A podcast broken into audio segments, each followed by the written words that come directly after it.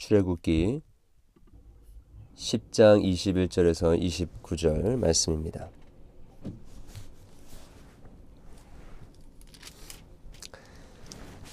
여호와께서 모세에게 이르시되 하늘을 향하여 내 손을 내밀어 애굽 땅 위에 흑암이 있게 하라 곧 더듬을 만한 아, 흑암이리라 모세가 하늘을 향하여 어, 손을 내밀매 캄캄한 흑암이 3일 동안 아, 애굽 땅에 있어서 어, 그 동안은 사람들이 볼 수 없으며 아, 자기 처소에서 일어나는 자가 없으되 곧어 온 이스라엘 자손들이 거주하는 곳에는 빛이 있었더라.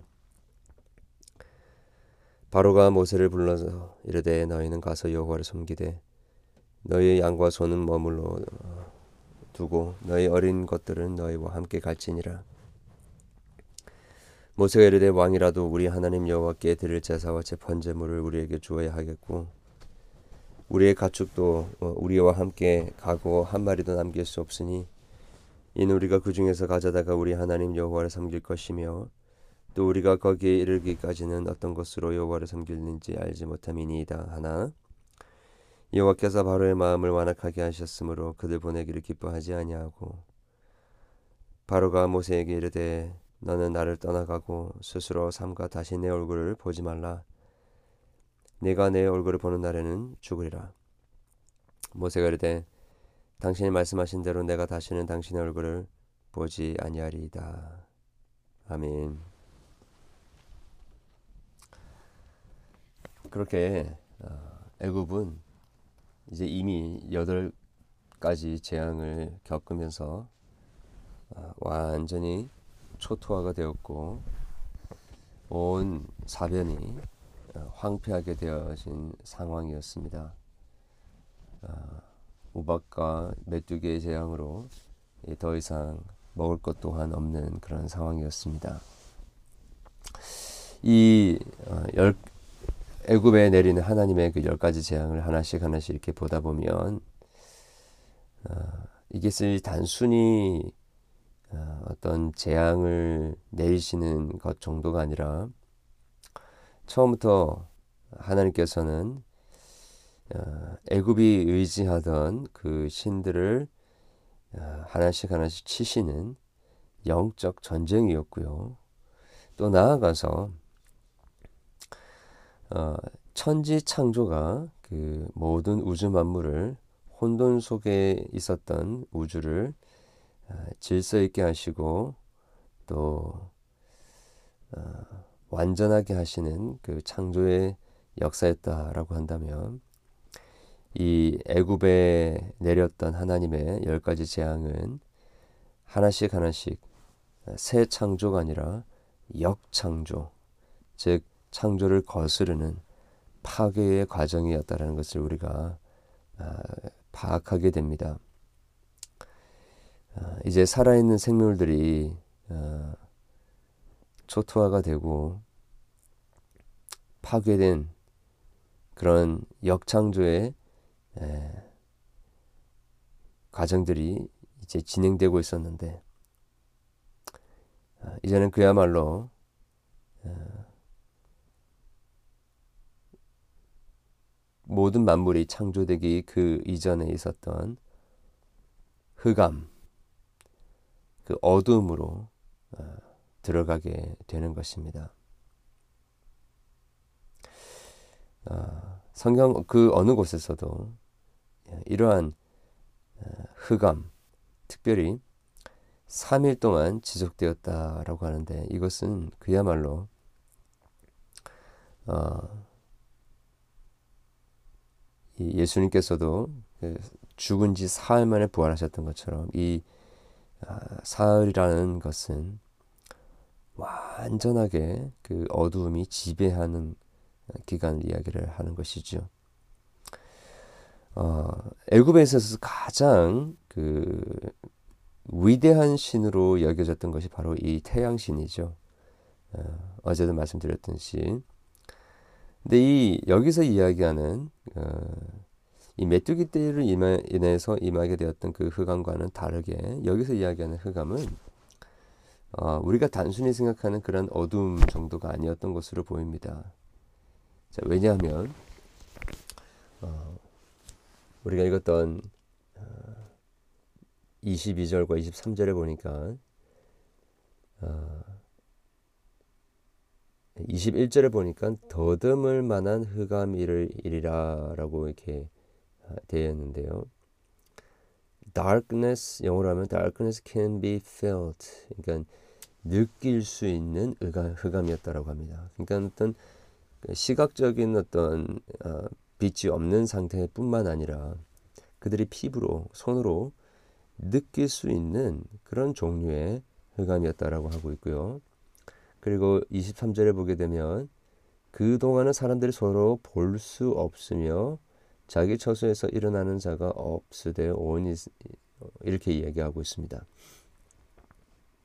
어, 여러분 우리가 그 그냥 단순한 어둠이 임하게 되면 어, 그래도 조금은 보입니다. 네, 그런데 여기에 임하였던 흑암은 그야말로 어, 사람들이 도저히 움직일 수 없는 아무것도 볼 수 없는 어둠이었다라는 것이겠죠. 어, 여러분 그 우리가 어, 천재 창조의 그 기사를 이렇게 보게 되면요. 어, 그때 그 빛이 이스라 하기 전에 있었던 그 흑암은요. 그냥 단순히 빛이 없는 상태, 눈에 보이지 않는 상태만 가리키는 것이 아니라 어, 그야말로 어, 그 어느 것 하나도 어, 질서 있게 존재하지 않는 바로 혼돈 그 자체를 묘사하고 있는 것이다라고 볼 수 있습니다. 어, 그것과는 똑같진 않겠지만 어, 흡사한 피부로 느낄 수 있는 그런 종류의 흑암이 지금 애굽에게 덮였다라는 것입니다. 바로 어, 그들이 그토록 숭상했던 태양신조차도 그리고 이 바로를 어, 이 태양신의 아들이라고 이야기하지 않습니까? 그 애굽의 빛을 비추어 주는 자가 바로 바로다. 이제 그렇게 이야기했는데 이제는 전면적으로 하나님께서 어, 가장 숭상을 받던 그 태양신과 또 바로를 어, 공격하고 치시고 계시는 것입니다. 어, 온 세상에 빛의 주관자이시고 빛 그 자체이신 분이 바로 하나님이시다라는 것을 선포하고 계시는 것입니다. 어, 참 놀랍게도 온 땅에 흑암이 임했지만 하나님의 백성들에게는 이 빛이 예, 비추고 있었다라는 것을 우리는 보게 됩니다. 어, 도저히 견딜 수가 없어서 어, 바울 바, 바로는 어, 가축들만 놔두고 가라라고 이야기하는데요. 우리는 이 모습 속에서 정말 이렇게 3일 동안 흑암이 임하는 이런 어, 엄청난 재앙을 당하고 있음에도 불구하고 어, 세상은 여전히 우리와 끝까지 타협을 하고자 하는 모습을 우리에게 보게 됩니다. 자 그런데 모세는 어, 어떤 경제적인 이유뿐만 이유에서가 아니라 그 가축들을 결국에 하나님 앞에서 어, 제사로 드려야 하는 제물이었기 때문에 그럴 수 없다라고 단호하게 이야기를 하고 거절합니다. 아, 여러분 이쯤 되면 우리는 알게 됩니다. 하나님이 어떤 하나님이시다라는 것을. 여러분 우리 세상이 아무리 발버둥을 치며 우리와 니고시에이션 타협을 하려고 해 하지만 여러분 우리는 천지 창조하신 하나님 어, 구원을 우리에게 베풀어 주신 하나님 미 우리가 믿는 하나님이시라고 한다면 그분이 바로 우리 뒤에 계시는 분이시라고 한다면 이 세상의 니고시에이션 타협과 타협은 우리가 거뜬히 물리칠 수 있다라는 것을 우리가 알게 됩니다. 아, 여러분 수많은 이해 관계 속에서 복잡하게 얽혀, 얽혀져, 얽혀져 살아가고 있는 우리 인생들 속에서 우리는 밝은 빛을 보지 못한 채 아, 우리와 함께 하시는 하나님을 아, 깨닫지 못한 채 세상과 타협하게 될 수도 있습니다. 그러나 우리는 기억해야 할 것입니다. 이 모든 것 위에 계시는 분이 하나님이시다는 것. 어, 이 세상은 이익을 추구하지만 우리는 여호와 하나님의 영광을 추구하며 그분의 빛을 추구하는 자들임을 우리는 굳게 믿고 나아가야 할 것입니다. 세상은 여전히 지금 종말이 가까우고 있는 이때에도 어떻게 하면 하나님의 백성들과 함께 타협할 수 있을까? 어떻게 하면 그들이 하나님을 예배하지 못하게 할까? 어떻게 하면 하나님 앞에 나아가지 못하게 할까? 하나님의 백성으로서의 정체성을 유지하지 못하게 할까라고 우리와 타협을 하려고 하지만 우리는 단호하게 그것들을 거절할 수 있어야 됩니다. 왜? 하나님이 이 세상의 그 어떤 것보다도 위대하신 분이시기 때문인 것입니다. 바로 여호와 하나님이 이 세상의 창조자이시며 이 모든 것들을 운행하시는 분이시기 때문이라는 것이죠. 그렇게 흑암 속에 있었던 그곳에 하나님의 백성들에게는 찬란한 빛이 비추어지고 있습니다. 여러분 이러한 모습이 나중에 아, 출애굽기 14장에 보면 어, 홍해 앞에서 또다시 재현이 되는데요.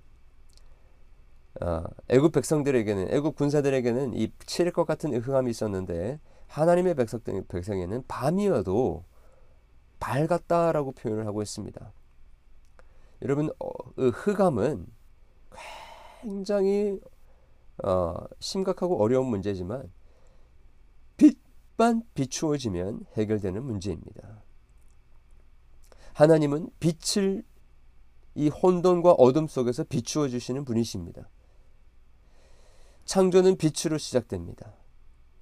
그리고 새 창조 구원 또한 빛이신 예수님께서 오심으로 말미암아 시작되었습니다. 마태복음 4장 16절에 의하면 흑암에 앉은 백성이 큰 빛을 보았고 사망의 땅과 그늘에 앉은 자들에게 빛이 빛이었도다라고 선포하고 있습니다. 여러분 이 흑암 속에 있는 이 세상, 칠 것 같은 어두움을 걸어가고 있는 우리의 인생에게 유일한 희망은 하나님의 그 큰 빛이 우리에게 비치고 사망의 땅과 그늘에 앉은 자들에게 하나님의 영광과 생명의 빛이 비추어지는 것입니다. 바로 빛이신 예수 그리스도가 우리에게 비추어져야 한다라는 것입니다. 여러분 지금 이거 보십시오. 이 어둠 속에서도 마음이 완악하게 되어서 회개하지 않는 것이 바로 이 세상입니다. 하나님께서는 그대로 내버려 두실 것입니다.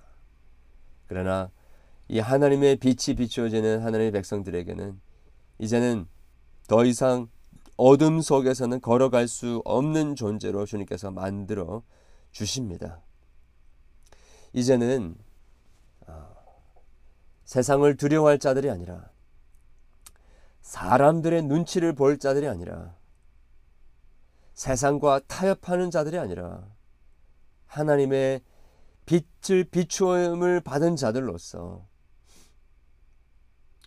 온 세상에 창조주시며 주관자가 그리고 새로운 창조를 하시는 구원의 하나님이 바로 여호와 하나님이심을 믿고 이제는 더 이상 타협함이 없이 그렇게 담대하게 빛 가운데로 걸어가야 하는 자들인 것입니다.